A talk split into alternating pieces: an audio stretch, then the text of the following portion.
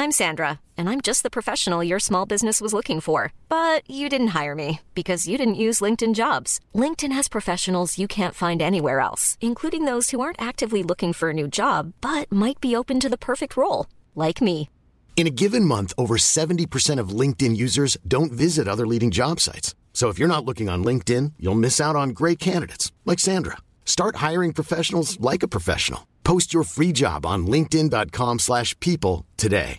Carolina Mukova con quel suo tennis di seta avesse le possibilità per mettere in difficoltà Arina Sabalenka, ieri l'avevano immaginato in molti. Che questo avrebbe dato vita poi alla migliore partita del torneo invece era più difficile da prevedere. Della vittoria di Mukova, di quella sofferta di Iga Swiatek contro Beatriz Haddad-Maia e delle attesissime semifinali che si disputeranno oggi si parlerà in questo nuovo episodio di Slice.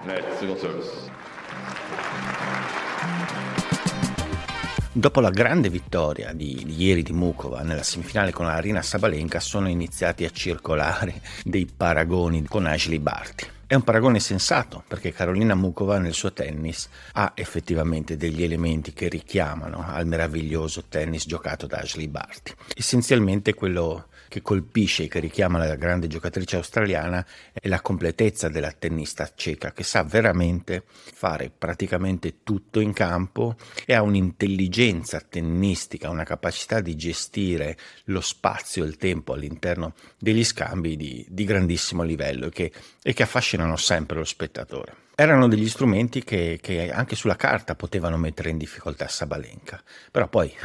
fra il dire e il fare, insomma, come si dice, spesso c'è di mezzo il mare. E Mukova invece è riuscita anche nella pratica ad applicare al meglio tutte queste capacità, con un piano tattico quasi perfetto, con la, con la volontà continua di mettere eh, in una posizione scomoda, nelle zone scomode del campo, Sabalenka. Una partita difficile da interpretare nonostante i mezzi siano tecnicamente eccezionali e quindi i risultati sono stati altalenanti all'interno dello svolgimento dell'incontro. Però questo poi alla fine ha pagato, nonostante nel terzo set Sabalenka avesse preso poi completamente in mano la partita dal punto di vista tecnico, facendo valere questa enorme potenza capace, quando gestita bene, anche di scardinare il tennis così vario di Mukova però poi alla fine, probabilmente, in, nel collasso finale, in un certo senso, di Sabalenka, che si è trovata avanti 5-2 con un match point a disposizione, in quella sorta di, di blocco finale ha contribuito alla fatica complessiva di dover sempre gestire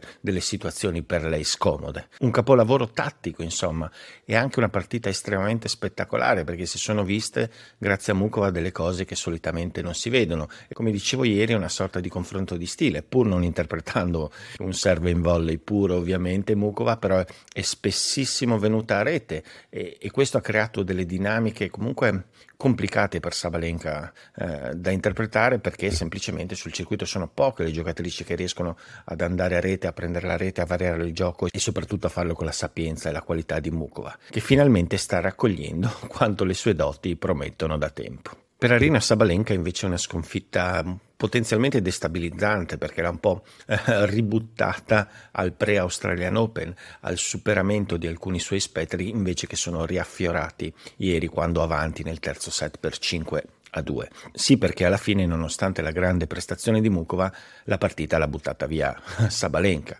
Eh, aveva completamente preso nel terzo set in controllo eh, il gioco, era finalmente riuscita a incanalare la sua potenza in una forma più efficace. Eh, Mukova sembrava aver esaurito un po' le energie, eh, anche nervose, necessarie per giocare una partita così complessa e resistere a, a, a questa pressione continua della Bielorussa. E invece in quel momento c'è stato un buco, un passaggio voto abbastanza clamoroso di Sabalenka. Vedremo come reagirà, certamente adesso c'è un cambio completo di scena, si passa all'erba e tornerà lei a giocare a Wimbledon dopo un anno d'assenza e sicuramente questo cambio di contesto potrebbe, speriamo per lei, resettare la memoria di questo brutto finale di prestazione, di questo comunque positivo Roland Garros per lei. Chi alla fine è riuscita a resistere alle pressioni di un pronostico decisamente favorevole è Iga Swiatek, che con molte difficoltà eh, dovute alla prestazione, almeno dal mio punto di vista, sorprendente di Beatrice Radmaia, è stata Iga Swiatek. Ha vinto faticando, eh, confermando una certa frenesia, una certa fretta, una certa imprecisione che si è vista anche in alcuni momenti della partita con Goff, eh, soprattutto nella, nella, volontà forse di, di, chiudere un po' troppo rapidamente gli scambi, quindi ci sono stati parecchi errori col rovescio, anche andando a prendersi dei rischi all'interno dello scambio che apparivano eh, non così sensati, non così opportuni, certamente però alla fine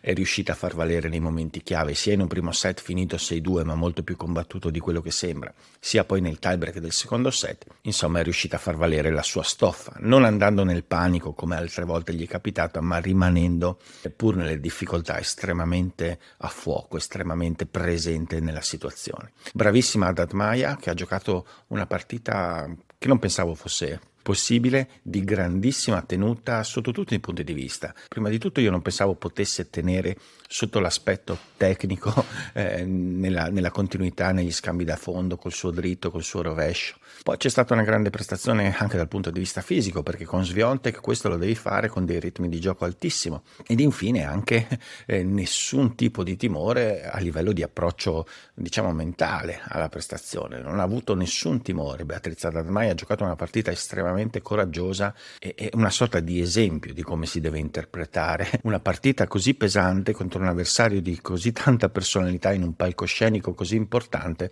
partendo da sfavoriti. Net, single service.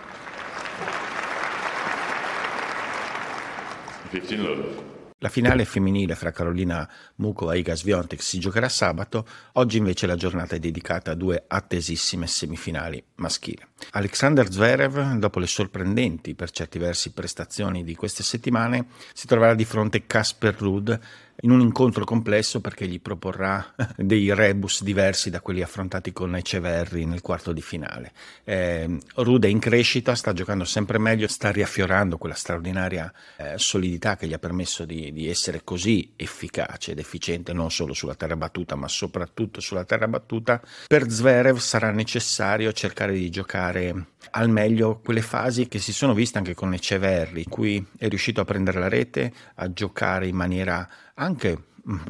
sorprendentemente piacevole la palla corta di rovescio, insomma a cercare di uscire dalla mera lotta da fondo campo su cui ha delle armi sicuramente importanti, Zverev insomma in fondo è il fondamento del suo gioco, eh, però in questo momento Rud potrebbe creargli dei problemi in questo senso, soprattutto per la pesantezza della sua diagonale di dritto e per una solidità nuova trovata dal norvegese negli ultimi tempi su quella di rovescio, che a me danno l'impressione di poter avere un impianto complessivo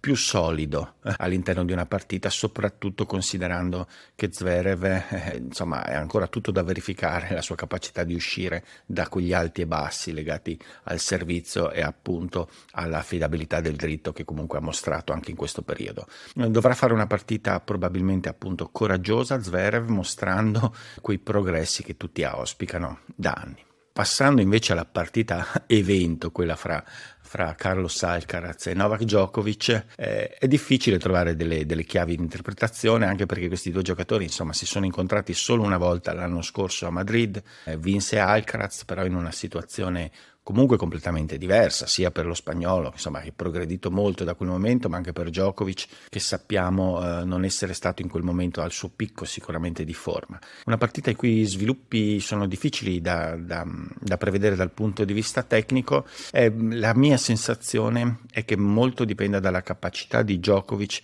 di riuscire ad essere, oltre che efficace nella fase di contenimento, che, che è potenzialmente perfetta per, per essere indigesta da Alcaraz, Djokovic Djokovic ha questa grandissima capacità di riuscire a difendersi pur perdendo poco campo e quindi mantenendo i tempi di gioco stretti e trasformando potenzialmente la fase difensiva in offensiva. Quello probabilmente è l'elemento chiave, la, l'abilità che avrà Djokovic di riuscire oltre che a contenere il tennis di Alcaraz anche ad aggredirlo eh, a livello di tempo, perché quello è, è, è il punto unico di, di, di, relativa fragilità di Alcaraz che ha mostrato dal punto di vista se non altro tecnico in questi mesi. L'ha, l'ha, l'ha mostrato Sinner, l'ha mostrato eh, Marozan in quella bizzarra partita a Roma, se aggredito invertito nei tempi, Alcaraz perde un po' di sicurezza che gli deriva dal, dall'ampia possibilità di scelta che ha normalmente nel gioco, che gli viene ridotta, cioè ha meno possibilità di muovere la palla, di utilizzare la palla corta, di attaccare in controtempo, di seguire il servizio a rete, tutte cose che, che può fare di meno e che tolgono essenzialmente, secondo me, tranquillità ad Alcaraz che dal punto di vista tecnico è in grado ovviamente di fare una partita anche di solo ritmo, però forse non lo è in grado al 100% di farlo dal punto di vista mentale. È certamente una partita difficile per Djokovic, sarà determinante anche l'aspetto mentale, eh, gli equilibri che si andranno a creare a livello psicologico, anche in questo caso Alcaraz dovrà dimostrare di reggere una, un hype rispetto a questa partita enorme, una partita complicata dicevo per Djokovic perché non si è vista vista ancora tutta questa eh, qualità eh, rispetto soprattutto alle stagioni passate da parte del serbo. Vedremo se sarà in grado di elevarsi ancora e di far valere eh, effettivamente questa enorme esperienza in più che ha rispetto allo spagnolo. E adesso un bel caffè finito. Perché rischiare di rimanere senza caffè quando puoi abbonarti a Caffè Borbone? Prezzi vantaggiosi, costi di spedizione inclusi, tante possibilità di personalizzazione e l'abbonamento lo sospendi quando vuoi. Decidi tu la frequenza, la qualità, scegli tra le cialde e capsule compatibili e crea il tuo mix di gusti e miscele. Mai più senza caffè con l'abbonamento Caffè Borbone. Tutte le info su caffèborbone.com.